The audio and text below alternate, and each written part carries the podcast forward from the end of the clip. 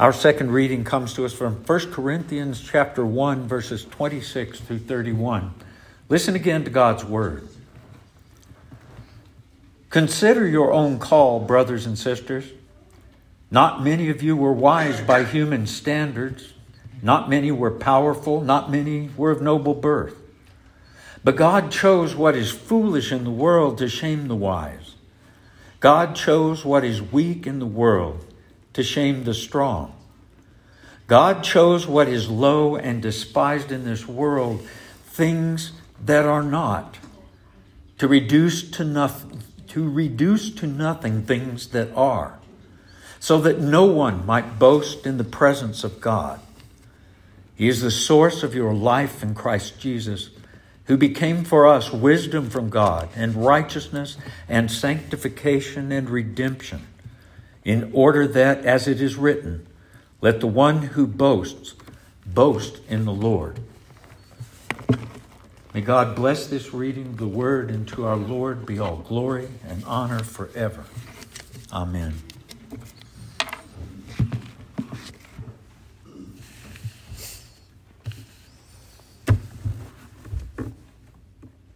I hate to be the bearer of bad news. We're coming up on another election cycle.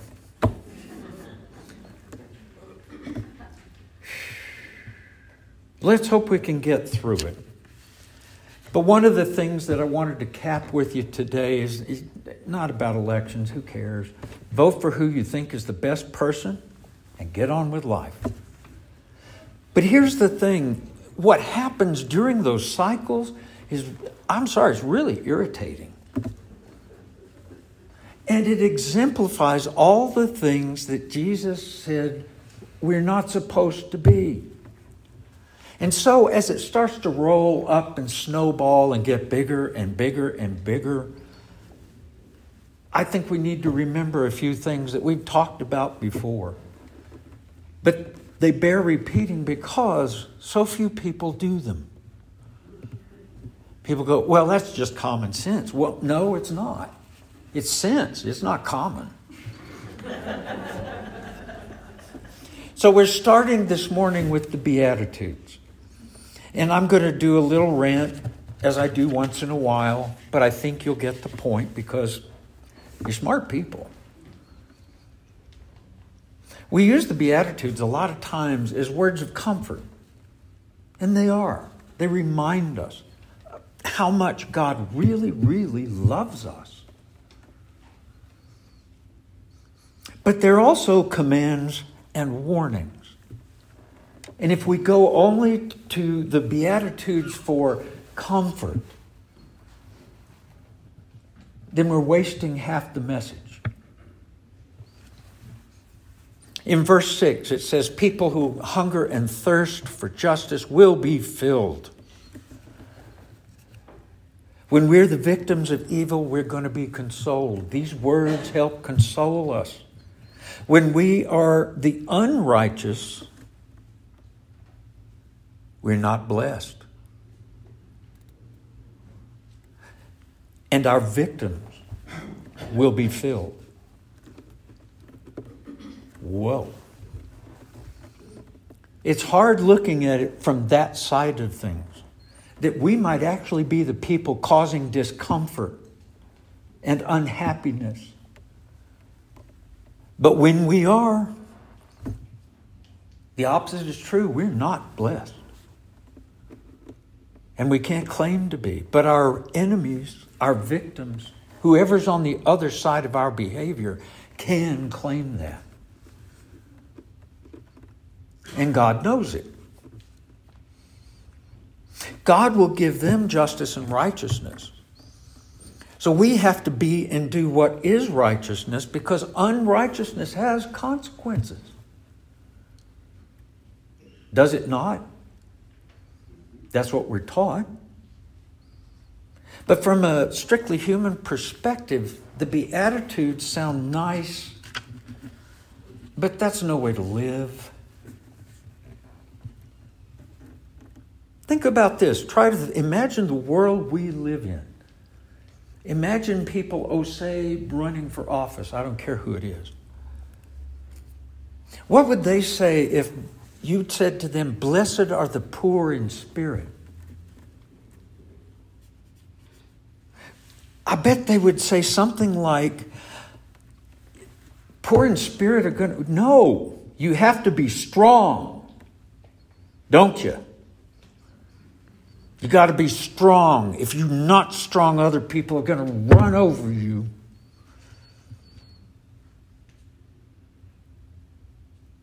The mourning, if you show people that you're in mourning, you're an easy target. Keep that to yourself, hide it. You don't want to be taken advantage of. The meek shall inherit the earth? Are you kidding me? The meek inherit nothing. You want righteousness and justice? Yeah, waiting for God to fill you is all well and good, I guess. But if you want those things, you have to fight for them. So, there. Are you merciful? You want us to be merciful? Well, then we're going to be doormats for everybody who comes along who is not merciful. If you're pure in heart, how gullible can you possibly be? We'll talk about peacemakers in a minute. But the Beatitudes from our point of view, well, no, shouldn't be from our point of view, but from the worldly point of view, from the kind of this whole vision we've created for ourselves. The Beatitudes are a prescription for becoming a victim. Anybody here want to be a victim? Jesus didn't either. But Paul has part of the answer for us. We're not wise or powerful. We're not from any special family. But God chose us because we're not wise or powerful.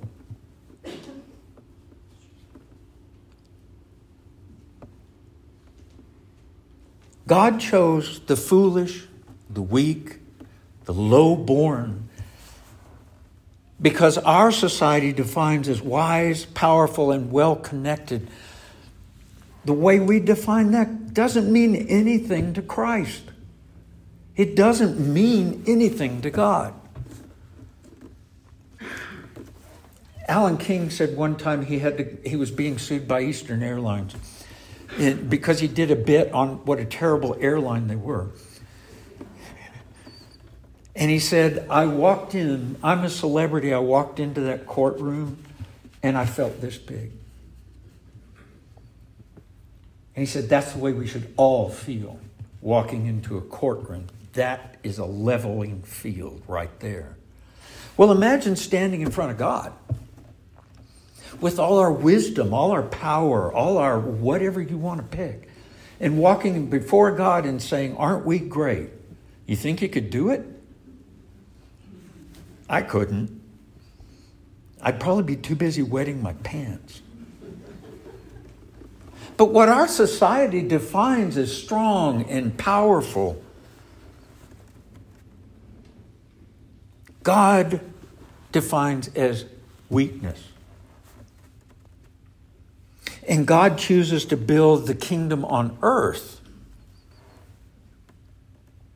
through the weak through those who understand their need for God's grace and God's love and who understand their needs for each other.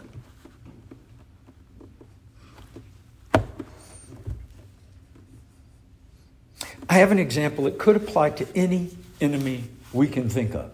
Doesn't matter. But I'm going to use Iran as an example. And no, this isn't political, this is moral. They've been our enemy for almost, what, 40, 45, 50 years?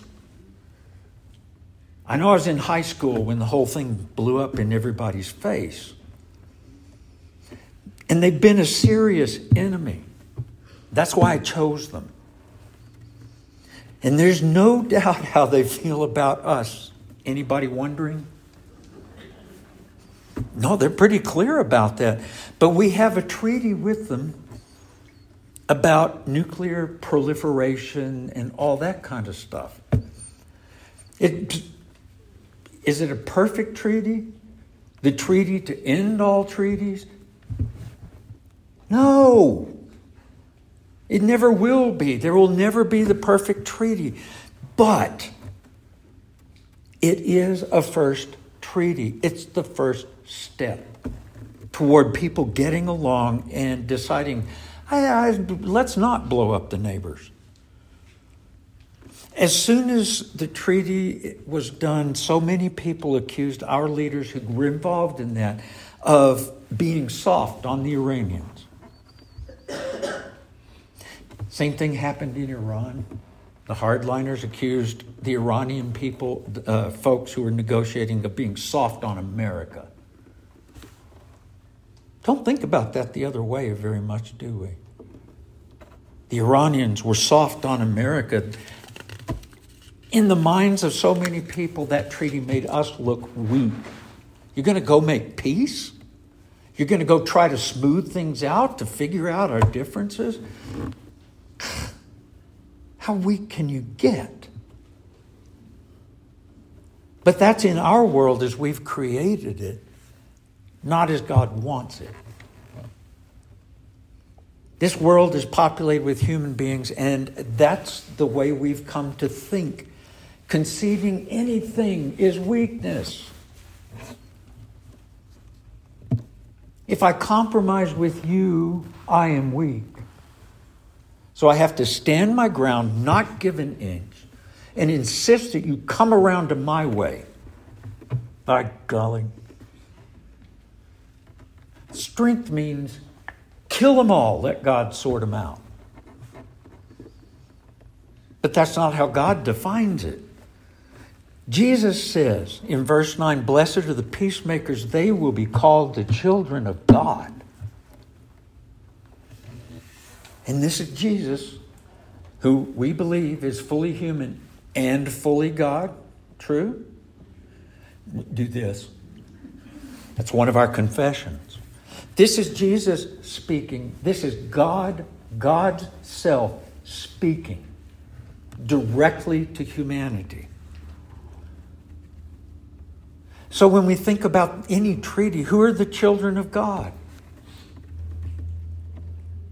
The people at the table working out a peaceful solution.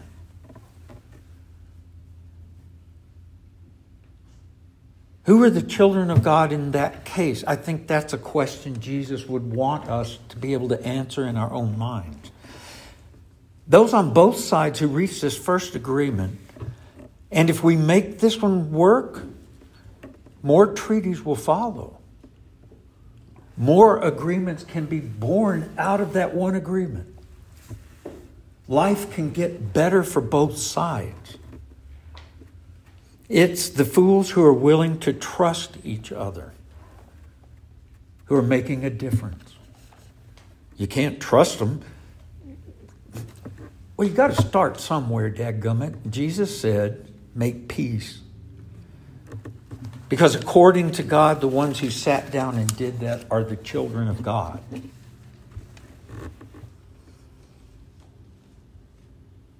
we always ask, you know, is God on our side? Is God on our side? Is God on our side? What we really should be asking is, are we on God's side?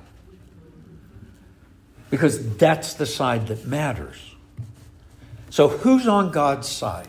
According to God, the poor in spirit, those who are mourning, the meek, those who hunger and thirst for righteousness, the merciful, the pure in heart, and the peacemakers. It's a good lesson, and it can be kind of a bitter lesson. I know you come here for comfort and happiness, and sometimes you leave here terribly disturbed.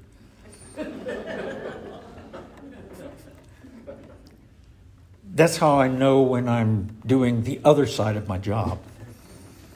When we choose to trust in our own worldly wisdom about what is right, what is good, what is truly helpful and powerful, and we trust our own great power and our pride of place in this world, that makes us enemies of God.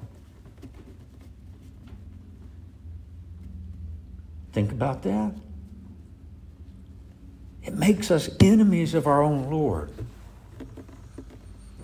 But when we embrace God's law and we're willing to look foolish, weak, and humble in the eyes of this world, we are truly God's beloved.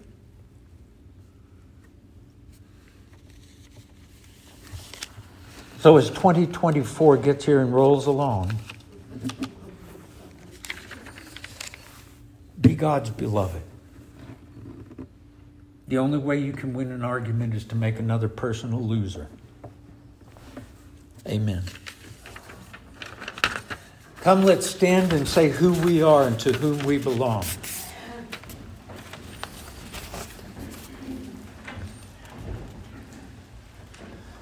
Good works done in obedience to God's commandments are the fruits and evidence of a true and lively faith. By them, believers manifest their thankfulness, strengthen their assurance, edify their brethren, adorn the profession of the gospel, stop the mouths of adversaries, and glorify God, whose workmanship they are created in Christ Jesus, that having their fruit of holiness, they may have in the end eternal life.